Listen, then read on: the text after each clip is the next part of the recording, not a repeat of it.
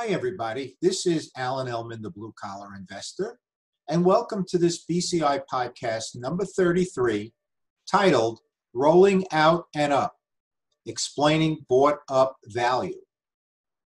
Understanding the significance of time value and intrinsic value.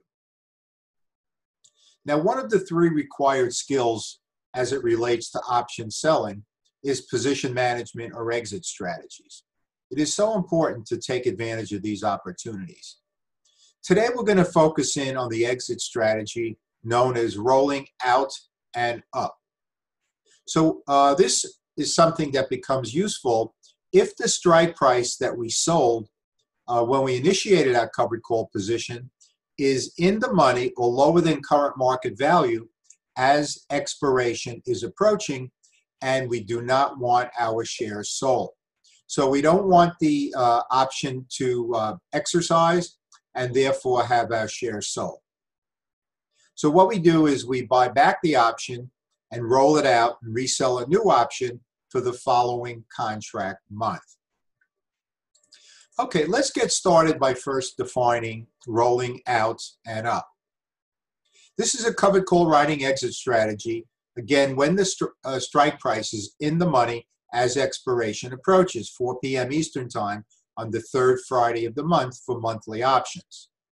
Now, it will avoid exercise and sale of our shares because we're moving the contract expiration another one month forward. Now, the cost to close the current month option will include both intrinsic value, the amount that the strike price is currently in the money, plus a time value component. So whatever the premium is, it's anything above the intrinsic value. So we what we do is first establish how deep in the money the strike price is, and the time value you will notice as expiration is approaching will be approaching zero because time value erosion, also known as theta, one of the option Greeks, is logarithmic in nature. So it starts out early in the contract very slowly, and then the time value erodes precipitously as expiration is approaching. So almost the entire premium to close that current month short call will be intrinsic value. And sometimes when the strike is extremely deep in the money, that cost to close looks extremely expensive. But is it really extremely expensive? And that's what we're going to break down with a real life example using Five Below Inc., which trades on the NASDAQ exchange under the ticker symbol FIVE. Now, on May 21st, 2018, 100 shares of FIVE was purchased at 76.19, and immediately the June 15th, almost one month out, 75 in the money call was sold for 286. So the current market value was 76.19 and the in the money 75 strike was sold. Now let's fast forward to expiration Friday before the market was closed and uh, 5 was trading at 102.09, well above the 75 strike, leaving the strike price deep, deep in the money no action is taken, our shares will be sold on the Saturday after expiration Friday at $75. So let's assume for a moment that we don't want our shares sold. What will it cost to buy back that option? Well, checking an option chain, we see on expiration Friday that the 75 call had an ask price of 27.50. So for the contract, it would cost us 2,000 $750 to buy back that option. That's a debit, and it appears to be excessively high, something that we would not be interested in. But let's break this down and examine this trade a little bit more carefully. If we then rolled out to an out of the money 105 strike, remember, 5 was trading at 102.09 at the time we're considering rolling the option out to the next month and up from the current 75 strike to the now out of the money 105 strike. Why is that out of the money? because 5 was currently trading at 102.09. Now that premium for selling the uh, next month, the July 20th, 105 strike, generated 280. That's a credit. But if you take a look at those two numbers, the 2750 cost to close versus the 280 premium generated when we sell the next month's highest strike option, it appears almost like this is a trade I'd never want to be part of. But as I said, the analysis hasn't stopped yet. Let's take it a step further. Let's feed this information into the What Now tab of the Ellman calculator. Now the What Now tab is based on rolling options. So on the left side of the spreadsheet, we feed in the information that we just discussed. Uh, five was uh, purchased at 76.19, but currently on expiration Friday, trades at 102.09. Um, the original option was sold at 286 to buy it back 27.50. Now, if we rolled out and up to the July 105 strike, that would generate a premium of $2.80 per share, 280 for the contract. Now, on the right side of the spreadsheet, we're going to look uh, at the section that says, what if I roll out and up? And here are the results. On the option side, we have a loss.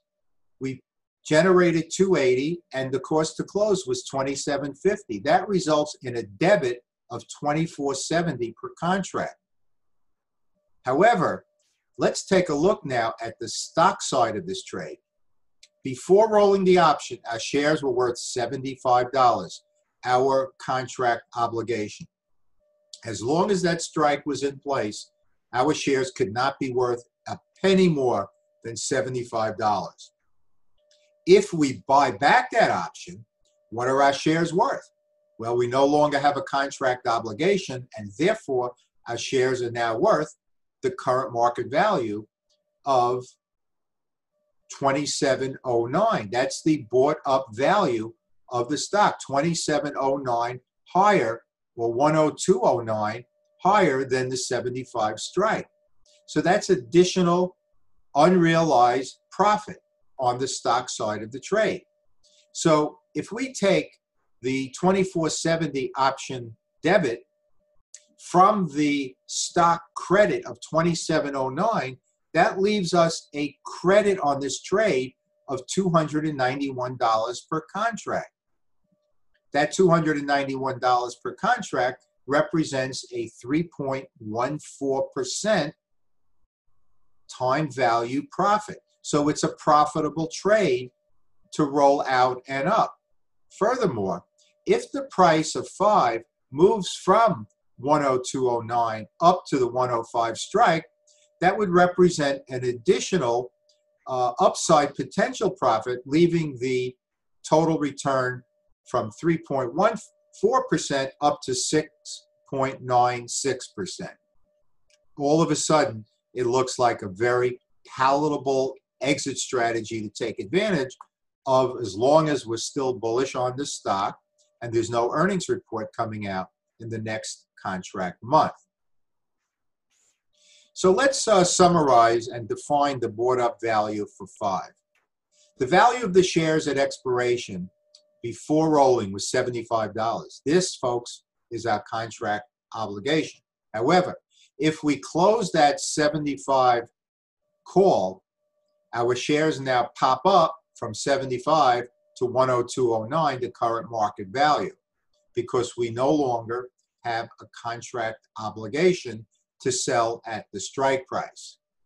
So the net increase in share value is 2709 that represents the intrinsic value component of the 2750 cost to close, which means our real practical cost to close or time value cost to close is 41 cents a share, $41 per contract. That puts a whole new light on the trade. Let's summarize. When we roll in the money options out and up, we have to factor in the unrealized share appreciation. Why? Because it's costing us the intrinsic value to close. So we have to add it back on because our shares are actually worth that much more after closing the near month call option. Now, the time value cost to close is really the value that will determine our future action, whether or not it pays to roll the option out and up. So the uh, Ellman calculator will give you that statistic, the time value cost to close. And it'll give us a more realistic overview of how that trade will impact our net worth.